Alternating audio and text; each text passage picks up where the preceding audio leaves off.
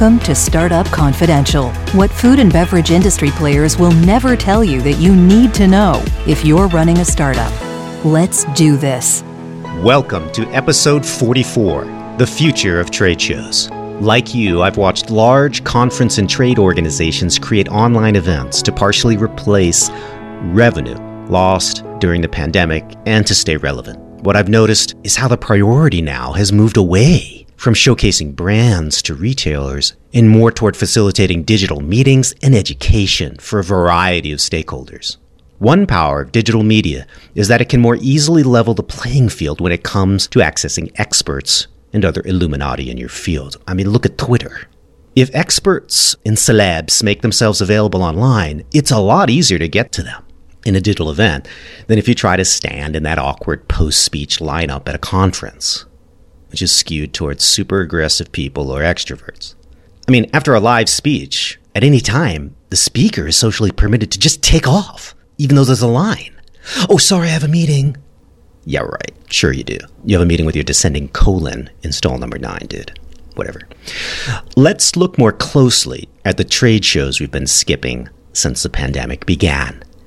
I believe, folks, we have the perspective necessary to totally reimagine these events, not necessarily to get rid of them.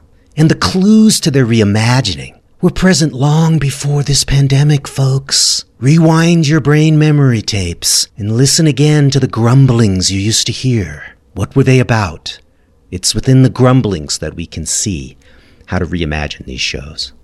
Before COVID 19, the heart of the modern trade show was the booth and the theater of pitching retail buyers at it.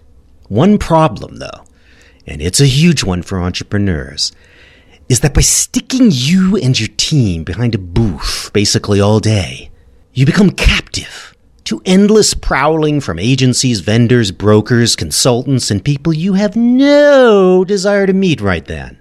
The amount of social noise orthogonal to your purpose was honestly out of control at shows like Expo West. Really, at the margins of the booth theater were the talks, the workshops, even an odd business school.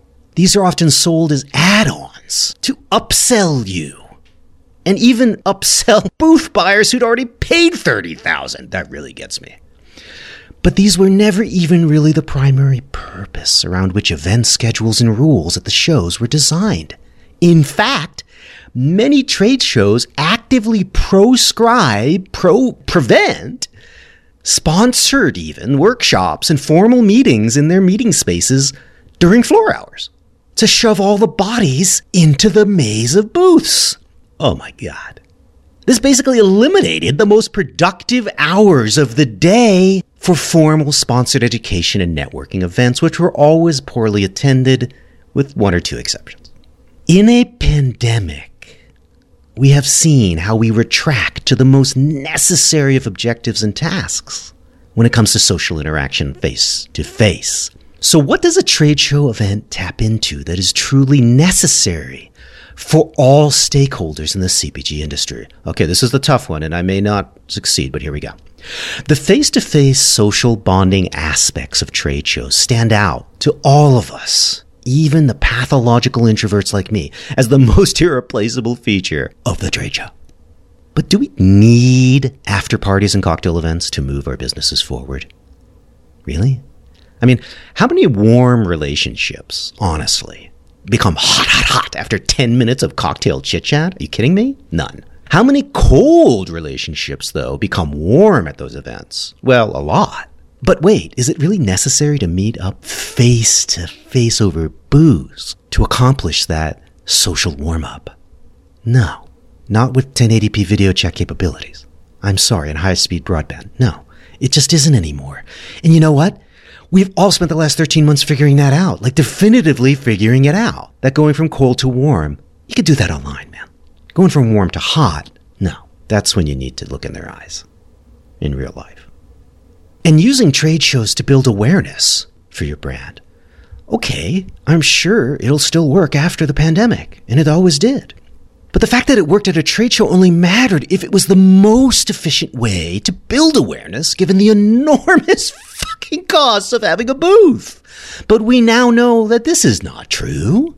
Trade PR, LinkedIn, online events, cold emailing, email blasting, hustling, that can offer awareness building opportunities 24 hours a freaking day. And basically for almost nothing. Wow. So, guess what we've learned? Face to face communication is actually really, really, really, really, really, truly, totally irreplaceable for two things in business. One, training reluctant humans in difficult skills that generate enormous loads of emotional resistance and avoidance, and therefore require a theater of live social pressuring. And two, making very high stakes business decisions with weak social ties, i.e., that business decision requires you to engage in maximal trust verification, which, let's face it, across all cultures, is about staring someone in the eyes and scanning their face as they talk to you for hours. This is very hard to lie for hours and hours. There's always a tell. If we step back from these two usages of face to face communication in business, we see that the booth theater of the modern trade show is way, way off center. Like way. The modern booth at a packed trade show is not conducive to confidential, measured conversation and rapport building like I just described. It is a theater of light flirtation, of cold to warm, at best. Nothing more than wild sample hurling is possible if your booth is busy. And if it's not busy, that would suggest A, you did not do enough pre event marketing, and B, your thing is of little effing interest or is already well known. In either of the latter two cases, why the hell are you at the show standing at an expensive booth? Most trade shows, folks, are no longer selling shows. That's how they started, but that's not how they function anymore. Selling shows, you know, where founders would accumulate cute little hard copy POs from small independent retailers and go home patting their stack on the fold out tray table on their airplane home. No. Honestly, that would be a crazy expensive way to get your business started, anyways because nothing is stopping you from courting local specialty chains and Whole Foods in your home city right away and getting the goddamn POs at your desk at home. Those retailers buy local all the time directly from folks. Hell, even the store managers will bring stuff in.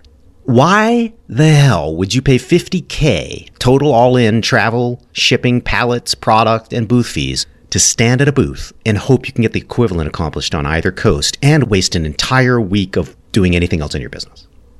And honestly, once your business is like going and it's like a million dollars or more and you're in phase two, adding five little stores in Seattle due to some POs from a buyer who bumps into your booth is freaking meaningless. It adds no volume. It accomplishes nothing.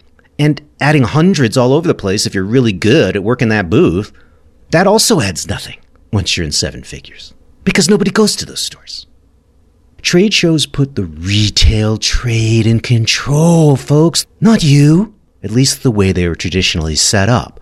They were set up to make it easier for independent stores to find new products in one consolidated event. Kumbaya, my lord.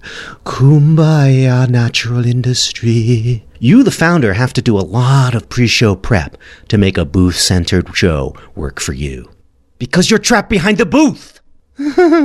you actually have to do your own marketing campaign nowadays at these shows to invert the communications hierarchy which has always put the wandering, disorganized, last minute Charlie Buyer at the top of the damn pyramid. He gets all the benefits. They can skip or linger booths as they see fit. They can tap out and go to a strip club. You're trapped behind your damn booth all freaking day, all week, talking to some sad, balding graphic designer looking for work. You know I'm not joking, because most of you have been through this shit. What if trade shows morphed into truly pan stakeholder events? Oh my God! Oh!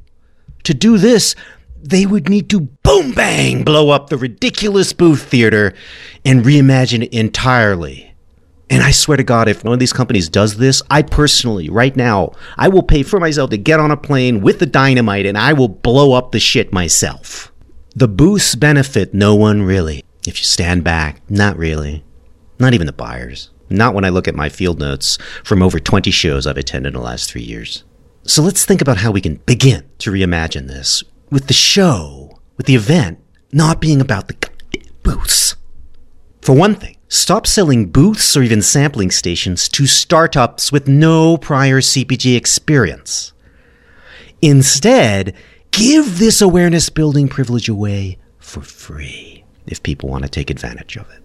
Or, I think a lot more intelligent, make up a formula to vet the serious folks who are starting off, not the part time hobbyists who are still working as freaking, you know, principals at McKinsey. Screw you.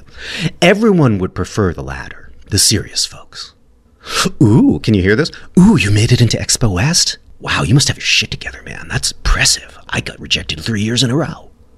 Segregate the companies into tracks based on business performance so that everyone knows how to spend their time best. I don't think, I probably need to say this, but an insane percentage of the booths are going to phase one businesses that have basically not even turned their engine on.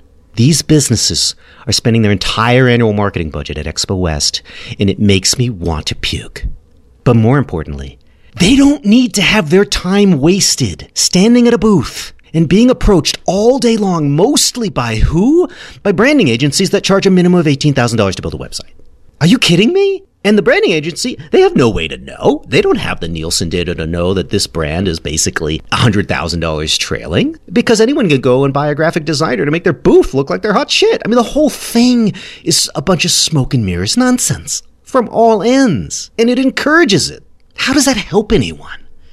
The New Hope shows, sorry, have historically been a temple to what I describe offline, and now, for the first time, online. A temple to what has to be a truly American pretense. It's this insincere pretense that all plans are equal under the cultish tent of natural. Come one, come all, with your massive checkbooks and your fees that you can't afford. The reality is that these shows have always been hierarchical. But on the surface, oh no, we let everyone in, even though you're likely not to benefit at all from showing up.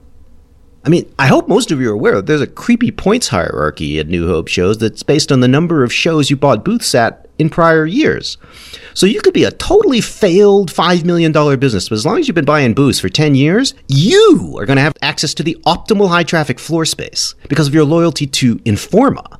Not because of your business performance, not because of your demand potential, not because of your value to anyone from a financial perspective, including all stakeholders including the parasitic people who show up to get fees from you.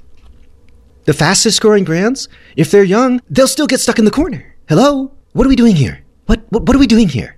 We're rewarding loyalty to a cult, is what we're doing. This has nothing to do with business. But I don't think we should have an all industry business trade show if everyone there is not about business. The KPIs need to be about business. How you get into the show should be about business. I mean, when the anthropologist is telling you to get real about the business, I think you've drifted far off course. sorry. Really, I'm not the one who should be bringing this up. Here's my idea introduce a meaningful business KPI hierarchy to gain access to the damn show as a CPG company instead of this faux equality, which is not really equal at all. For every time I suggest blowing up the booths and doing what I'm saying here, there are at least two people who's immediately, and I'm sure there's two listening, more than two listening right now, who trot out some anecdotes about how they met the Whole Foods bar at Expo West and their whole business was transformed amazingly. Yeah, when you look at it from five years in the rearview mirror. Yeah, yeah, yeah. But let, let, excuse me, did you agree to an actual trade deal at the show, standing at your booth? No, no, you didn't. You agreed to have a meeting about that. I'm sorry, but it's 2021. You know, the 1080p video chat, uh, high speed broadband. Aren't there better ways, folks, to get a meeting these days? I sure have better ways to get the meeting. Yeah, tell me about it. They're a lot better. And guess what? Like the monthly subscription fees on your video chat app, they're really low compared to $50,000 you spent getting the fucking booth, sending your product there to hand it out to people like me. And then, you know, shall I go on? Yeah. This is all especially true if you're doing real category innovation that every stakeholder wants because those are the things that grow. And those are the things that grow and make everyone happy. Not the 38th granola brand, hoping that brand identity alone will carry it to glory. When we all know that that brand identity plus a boatload of cash might actually pull that off, and that you're never going to get that. The booth, folks, which they used to sell to any comer with a credit card, is not going to help anybody. That's an incredibly late mover. I can tell you that for sure. It certainly won't help them any better than the internet. in 2021, which we know is vastly cheaper to utilize. Look, I don't I do not have this entire reimagined event mapped out in my mind because I don't work for Informa in these companies. You know, it ain't my job. But God, I wish they would actually do something really creative when they go back to a physical event. And I really beg that they turn it into a tracked networking education show. Let the buyers, for once, be the ones at the margins who have to chase the founders down. That would be refreshing. Sound completely insane? Let me know. I'd love to get your feedback on this. I really actually would. So please send it to admin at premiumgrowthsolutions.com, and I promise I will respond to every single email. Somehow, I will. Take care, folks, and remember be safe out there. Dr. Richardson's new book, Ramping Your Brand, is available now on Amazon. Please check it out and spread the word. And don't forget also to take his Founders Quiz to see if your team is ready to ride the ramp of exponential growth. You can download the quiz at rampingyourbrand.com anytime. And feel free to share your scores with Dr. Richardson anytime at james at premiumgrowthsolutions.com.